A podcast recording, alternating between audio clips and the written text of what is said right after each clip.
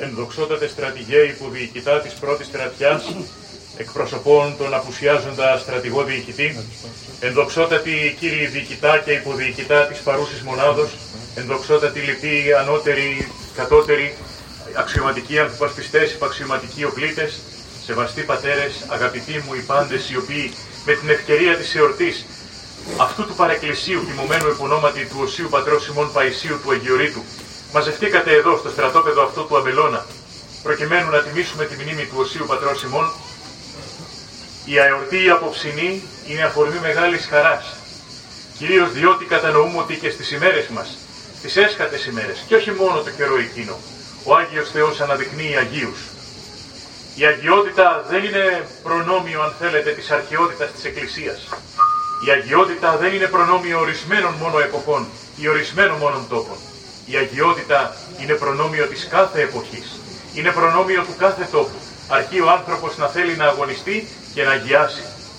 Και το μήνυμα του κατεξοχήν που περνάει με την Αγία Βιωτή του Όσιος Πατήρ ημών Παΐσιος ο Αγιορείτης είναι αυτό το γεγονός της προσπάθειας να αγιαστεί και να αγιάσει τους άλλους τριγύρω του. Αν κανείς αναρωτηθεί τι είναι αυτό που χαρακτηρίζει το βίο του Αγίου Παϊσίου, κάποιοι θα πούνε τα θαύματά του. Τα θαύματα είναι κάτι το ασήμαντο αν θέλετε μέσα στην Εκκλησία.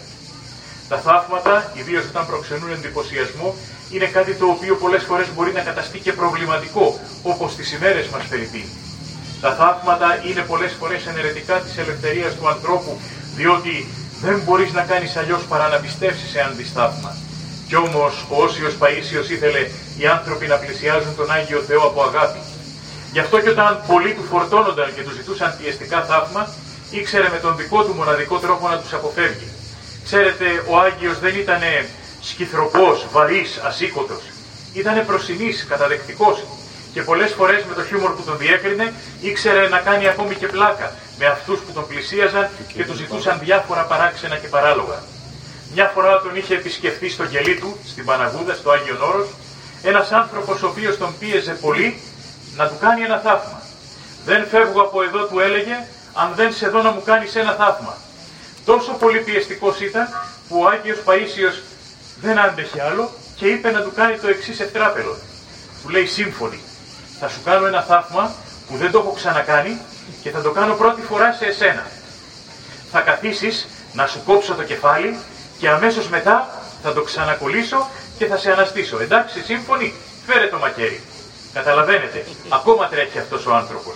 Ήταν ο τρόπος να απαλλαγεί ο Άγιος από τον πιεστικό, από τον ανυπόφορο, που εξέφραζε, αν θέλετε, πολλές φορές δυστυχώς ένα γενικευμένο χαρακτηριστικό της εποχής μας. Έχουμε την απέτηση να δούμε θαύμα, λες και από αυτό θα σωθούμε. Και δεν μας φτάνει το θαύμα της πίστεως. Δεν μας φτάνει το θαύμα που γίνεται κάθε φορά στους ναούς μας όταν λειτουργεί ο παπάς. Όταν το ψωμί και το κρασί καθαγιάζεται σε σώμα και αίμα Χριστού. Είναι το μόνο θαύμα που χρειαζόμαστε για να σωθούμε. Είναι το μόνο αναγκαίο και υποχρεωτικό θαύμα, από το οποίο πρέπει να περάσουμε για να δούμε πρόσωπο Θεού. Τι επιδίωκε με την Αγία Βιωτή του Άγιος Παΐσιος, μα τίποτε άλλο παρά να κάνει φρόνημα στους ανθρώπους την ασκητική της Ορθοδοξίας. Αυτό το οποίο ζούσε. Όλοι στεκόμαστε πολλές φορές στα χαρίσματα με τα οποία τον πλούτησε ο Θεός. Δεν στεκόμαστε όμως στους σκόπους τους οποίους υπευλήθη προκειμένου να τα αποκτήσει όλα αυτά. Από μικρό παιδί στην άσκηση, γεννήθηκε στα Φάρασα της Καπαδοκίας. Ένας Άγιος ιερεύς στο χωριό του, ο Χατζιεφέντης, ο Άγιος Αρσένιος, τον βάφτισε και του έδωσε το όνομα με το οποίο επρόκειτο να περάσει στην αιωνιότητα. Και από εκεί και μετά έζησε και αυτό στην πικρία της ανταλλαγής των πληθυσμών, της προσφυγιάς. Ήταν Άγιος ο οποίος θα μπορούσαμε να πούμε είναι επίκαιρος φέτος που γιορτάζουμε και εμείς τα 100 χρόνια της Μικρασιατικής καταστροφής βίωσε αυτό το δράμα, έστω και ως μικρό παιδί, έστω και ως νήπιο. Και όταν αργότερα οι δικοί του κατέφυγαν πρώτα στην Κέρκυρα και αργότερα στην Κόνιτσα, βίωσε επίσης, αν θέλετε, και το πρόβλημα της δυσκολίας με την οποία υπεδέκτησαν τους πρόσφυγες ορισμένοι Έλληνες, θεωρώντας ότι τους παίρνουν τις δουλειές, τους παίρνουν τα χωράφια, θεωρώντας πολλά και άτοπα, αντί να συνδράμουν και να βοηθήσουν, ώστε να ριζώσουν οι πρόσφυγες στον τόπο που τους προσεφέρετο και να γίνουν πάλι ικανοί να παράξουν, ικανοί να βοηθήσουν, να συνδράμουν το νεοελληνικό κράτος και την νεοελληνική κοινωνία. Ο Άγιος Παΐσιος μεγαλώνοντας παρέσχε απλά δείγματα της ασκητικότητάς του. Εργαζόταν ολοημερής και σε σκληρές δουλειές, καθώς ήταν ξυλουργός άφταστος και το βράδυ αντί να κοιμηθεί προσήφιετο αφιέρωνε το βράδυ στη μελέτη της Αγίας Γραφής, στην προσευχή, στην επικοινωνία με τον Θεό.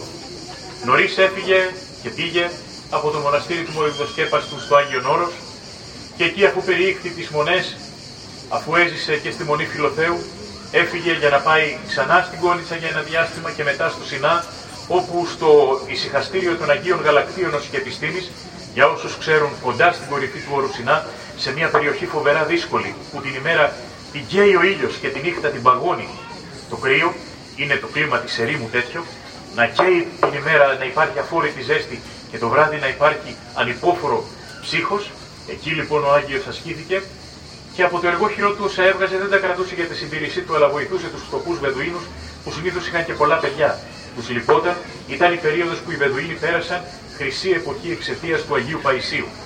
Και όταν αργότερα επέστρεψε στο Άγιο Όρος, πολλοί ήταν αυτοί που τον ήθελαν στα μοναστήρια τους για να αποτελεί το μέτρο της μοναχικής ζωής τους μοναχούς. Τον κέρδισε η μονή Σταυρονικήτα, όπου υπό την εποπτεία του ηγουμένου Βασιλείου έζησε αρκετά χρόνια και βοήθησε και το μοναστήρι να σταθεί στα πόδια του μέχρι την ώρα που πήρε το κελί του στην Παναγούδα. Εκεί που πλέον στην ησυχία φρόντιζε να μεριμνάκι για την ησυχία των άλλων κελιών απορροφώντας μεγάλο κύμα προσκυνητών ώστε να μην ενοχλούν τα γειτονικά κελιά. Ήταν η περίοδος που τον έκανε θαυμαστό και γνωστό. Ήταν η περίοδος που ο Άγιος Θεός τον εδόξασε. Κι όμως αυτήν τη δόξα τη δέχτηκε με φοβερή ταπείνωση κηρύσσοντα πάντα το ιδανικό της ασκητικής ζωής και τίποτε άλλο. Επαναλαμβάνω, εμείς θαμπονόμαστε από τα θαύματα, από τις ιδιότητες με τις οποίες τον στόλισε ο Θεός. Ο Άγιος Παίσιο εθέλγε το μόνο από την ασκητική ζωή, τη ζωή της προσευχής, της νηστείας, της ολοκληρωτικής αφιέρωσης στον Θεό. Είχε ορθόδοξο εκκλησιαστικό φρόνημα και αυτό το είχε σε υπέρτατο βαθμό. Ήταν η εποχή που και εδώ στη Λάρισα γινόντουσαν διάφορα γεγονότα και επεισόδια και κάποιοι από αυτούς που δημιουργούσαν αυτά τα επεισόδια επισκέφτησαν στο Άγιο Νόρο τον Άγιο Παΐσιο για να ζητήσουν τη βοήθειά του, τη γνώμη του. Ήταν κάθετος. Να κάνετε υπακοή στην Εκκλησία. Να κάνετε υπακοή σε ό,τι λέει η Σύνοδος. Να ειρηνεύσετε, να μην ταράσετε τη Λάρισα. Δεν τον άκουσαν. Ξέρετε, οι άνθρωποι χαιρόμαστε να βλέπουμε Αγίους υπό έναν όρο. Να μην κάνουμε αυτό που μας λένε. Να μην δεσμευόμαστε από τη ζωή τους. Μην τυχόν και αντιγράψουμε τις νηστείες ή τις προσευχές, Θέλουμε να τους τιμούμε, να μαζευόμαστε στις πανηγύρε τους, αλλά από εκεί και μετά μην τυχόν και κάνουμε ό,τι έκαναν κι αυτοί, μην ζοριστούμε από την νηστεία, μην ξενυχτήσουμε λίγο διαβάζοντας κανένα παραπάνω ψαλμό ως προσευχή, μην τυχόν κουραστούμε σε καμιά ακολουθία παραπάνω, γρήγορα να τελειώνουμε να ικανοποιούμε τη συνείδησή μας ότι επιτελέσαμε και το θρησκευτικό μας καθήκον και χρέος και από εκεί και μετά τα κοσμικά. Δεν πάει έτσι. Όταν λοιπόν ο Άγιος Παΐσιος είδε αυτή την τακτική και εκ μέρους των Λαρισαίων, είπε τότε αυτό που πραγματικά πραγματοποιήθηκε αργότερα, ότι το εκκλησιαστικό στη Λάρισα θα το λύσουν τα φτιάρια. Και όπως και έγινε, όπως πέθαινε η γενεά που έζησε τα επεισόδια, ελύεται το πρόβλημα και επανερχόταν η ειρήνη σταδιακά στην πόλη. Ήταν ο Άγιος ο οποίος γνώριζε να συγκρατεί. Ήταν ο Άγιος ο οποίος αγωνίστηκε με μεγάλη επιτυχία εναντίον της θρησκοληψίας, την οποία θεωρούσε το υπέρτατο πρόβλημα της Ορθοδοξίας τον 20ο και 21ο αιώνα. Θεράπευσε πολλούς από καρκίνο για να πεθάνει ο ίδιος από καρκίνο. Και έλεγε ότι ήταν ο καλύτερος τρόπος να σε ειδοποιήσει ο Θεός ότι έρχεσαι η ώρα σου και να προετοιμαστείς. Και όταν του έλεγαν Δεν πονάς, απαντούσε Χαίρομαι γιατί με αυτή την ασθένεια γέμισε ο παράδεισος. Έρχονταν οι άνθρωποι σε μετάνοια, γνώριζαν την ώρα του θανάτου τους, έπαιρναν αποφάσεις άγιες και ιερές και μετεστρέφοντο. Η Εκκλησία, κάποιοι είπαν ότι νωρίς τον Αγίο κατέταξε, νωρίς τον αναγνώρισε ως Άγιο. Ήταν όμως η πίεση η λαϊκή ήταν η βούλη του λαού του Θεού που τον αναγνώρισε και τον ομολογούσε ως τέτοιο. Δεν θα μπορούσε να γίνει αλλιώς.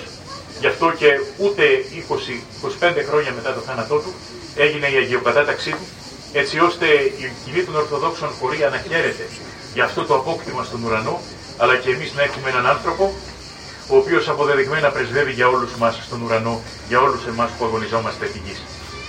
Δυστυχώς, πολλοί υπήρξαν που διέστρεψαν τα λόγια του Πολλοί υπήρξαν που του έβαλαν στο στόμα πράγματα που δεν είπε. Πολλοί ήταν αυτοί που μετά θάνατον θα λέγαμε σχεδόν τον συκοφάντησαν, βάζοντάς τους στο στόμα πράγματα τα οποία ήταν απαράδεκτα και που ο Άγιος όχι μόνο δεν είπε, αλλά κήρυτε και τα αντίθετα. Είναι το πρόβλημα που πρέπει να προσέξουμε. Να μην παρεξηγούμε τα των Αγίων, να θεωρούμε ότι είμαστε πολύ μικροί εμείς για να κρίνουμε ή να ερμηνεύσουμε τους Αγίους, και από εκεί και μετά να αφήνουμε την Εκκλησία να κάνει τη δουλειά της γιατί η Εκκλησία μόνο είναι αυτή η οποία γνωρίζει πώς και γιατί και πότε και τους Αγίους τα Αγίου κατατάξει και τι από όλα όσα ακούγονται περί Αγίων θα χαρακτηρίσει αυθεντικό και γνήσιο και τι θα απορρίψει ως πλαστό και ανθρώπινο.